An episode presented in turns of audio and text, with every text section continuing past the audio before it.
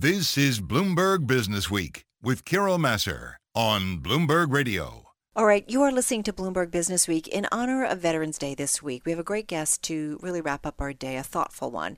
Jake Wood is co founder and CEO at Team Rubicon. It's a global nonprofit that he founded about a decade ago. And over that time, 125,000 Team Rubicon volunteers have responded to disasters around the globe in over 700 communities. They've raised nearly a quarter of a billion dollars for the work that they're doing. He's also author of a book, It's Once a Warrior How One Veteran Found a New mission closer to home. I already know who I want to give it to for the holidays, and Jake joins us on the phone in LA. Jake, so nice to have you here with us. Welcome to Bloomberg. Yeah, hey, thanks, Carol, for uh, for having me. Yeah, you bet. There's a lot I want to talk about. I want to talk about your book, but I want to talk about your experience. You were in the Marine Corps. Tell me a little bit about that, and especially the experience when you came home. Sure. Uh, so I, I, joined the Marine Corps after college. I, I ended up enlisting in 2005 after leaving the University of Wisconsin. And I served in the Marine Corps from 2005 to 2009 uh, in an infantry unit. And my first tour was in Iraq in 2007. A lot of people probably remember the surge that mm-hmm. uh, the U.S. authorized there. So I was a part of the surge in an infantry battalion, and later served in Afghanistan as a as a sniper in a small sniper team in, in Helmand Valley. And you know, these were two challenging tours. They were the two bloodiest years of of both wars, and so you know, saw a lot of combat, and you know, really just like many veterans, I came to that point in in my life where I had to make a decision of whether I was going to stay in and continue fighting or whether I was going to get out, and that was a tough choice. And it's a you know, again, it's the choice that every veteran has to make at some point. And I, I ended up deciding to get out of the Marine Corps. I was really proud of everything I'd done, but I just did not want war to define my life, and so I came home. And mm-hmm. I think, mm-hmm. like many veterans, I didn't exactly know what was going to be next. I figured I might go back to school and get an MBA. I, I thought I'd maybe come to Wall Street and work there. But uh, about two months after I got out, the Haiti earthquake happened. And that was really the, the start of Team Rubicon.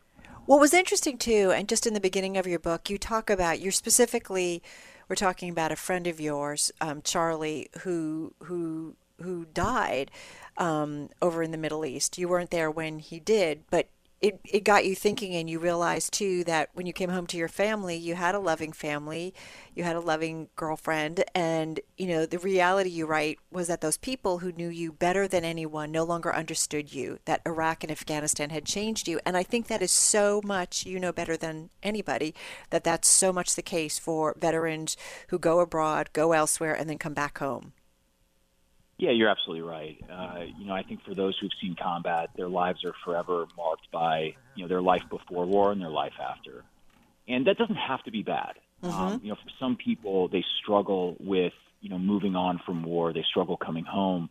I think many people also find strength in their experiences and they come back. But certainly, you know, when Charlie died, he was a Marine I went through sniper school with. It was this realization for me that I, you know, I, the people in my life couldn't possibly grasp that loss. Mm-hmm. And it was a it was a moment of clarity for me that again I, I would forever be transitioning back. It would never end. And it made you want to do what? Well, you know, it made me want to figure things out. And I guess yeah. I didn't really know what that was going to be in that in that moment.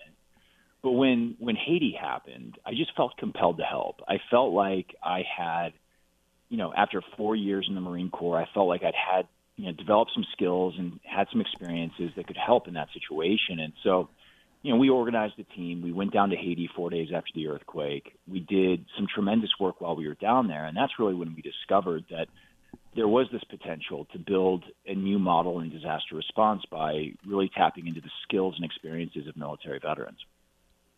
And, and and it's interesting too because I mean it's grown tremendously and you've had you guys have had quite an impact around the globe. Yeah, I, you know, I think we have built a model that is really compelling. I think when people hear about the work that we do, yeah. the common answer I get is, "Wow, that seems to make so much sense. I can't believe nobody thought of that before." Right. And that's always a good thing to hear when you're an entrepreneur. It's, it's much better than somebody scratching their head and saying, "Gee, I, I don't know." Makes no sense. That product. Fair. But uh, but but you're right. I mean, we we've scaled to over 100,000 volunteers across the country with an affiliate in Canada. Yeah. We've responded to over 750 disasters and crises around the world and here in the U.S. So I mean, this is this is disaster relief at a major scale. So, Jake, um, I want to get into your book, but I also want to find out what you guys have been doing when it comes to COVID because you have been actively involved. Yeah, we've been involved on all fronts. Really, uh, we were we were tracking COVID early when it was making its way through Wuhan. So yeah. we were not caught, caught flat-footed. Um, and, are you, you know, surprised then that? We, can I ask you? Are you surprised that the world kind of seems to have been caught flat-footed, especially in such a global, globally connected world that we weren't kind of more in tune to what was going on in China? um, you, you, know, I, I, think it was a reflection of uh, you know certain leadership styles I, I think there was a tendency mm, among some leaders to kind of stick our head in the sand and, and kind of rely on hope as a strategy uh, versus really confronting the brutal facts of what was transpiring. I think, you know, certainly I don't know that anybody anticipated that it would be this bad when this was making its early rounds through uh, central China, but it became pretty evident, you know, at a certain point when it was, you know, racing through Beijing and other major cities that yes, this was coming. Um, and I, I was a little surprised with just how flat-footed many corporations and you know levels of our government were. Um, you know, we reacted swiftly. We reorganized our entire uh, company to to get into the fight, and we did. You know, we did everything from surge about 10,000 volunteers into food banks across the country to support partner organizations like Feeding America. To we deployed 100 medics to Navajo Nation and treated 3,000 COVID patients there. Uh, mm. Uh, we've been operating mobile test sites throughout the West, um, screening patients for COVID, um, and just about everything in between. Um, so it's been a it's been a, a pretty challenging year for us.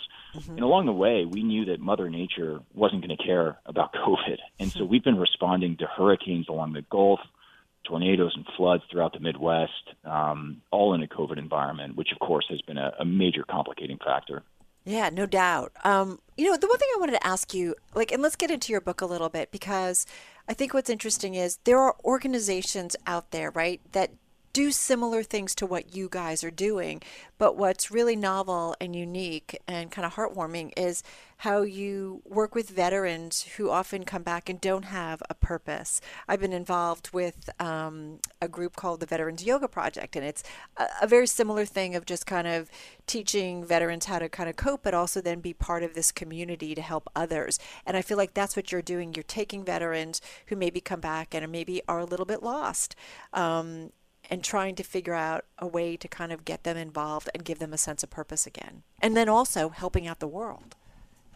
Yeah, I mean, I think we take the approach that um, we want to challenge veterans to be the best version of themselves, and we want to convince them that they are better skilled, more experienced and more capable uh, than anybody on the planet to help these communities fall in crisis. And so we don't we don't treat veterans like the object of our charity. They're the agents of our mission. And you know, I think that that's a really powerful way to to help somebody heal is to say, hey, listen, your country still needs you. Why don't you get back in the game? You know, deploy down to you know, Southwest Louisiana after a hurricane and help piece that community back together. And I think what happens is, you know, these men and women, they rise to the occasion. They mm. did it overseas. They're going to do it here at home, but we have to ask them to.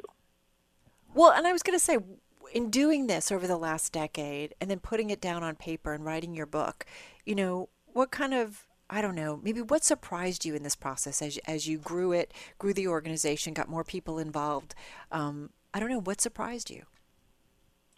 Oh, I mean, you know, along the way, this has been an entrepreneurial journey just like any other company. I mean, we're a nonprofit. We rely on philanthropy, but you know, at the end of the day, we're selling a product. We're building teams. We're having to establish processes and run IT, you know, capital projects and all of that stuff. So, you know, I think you know my answer to that would be any any challenge that any business leader, you know, running a a major multi-million dollar enterprise runs into, I, I've seen. And I think maybe what's caught me most off guard though is just the frequency that disasters are happening in this country and in the world. I mean, there are literally hundreds of disasters happening in the U.S. annually.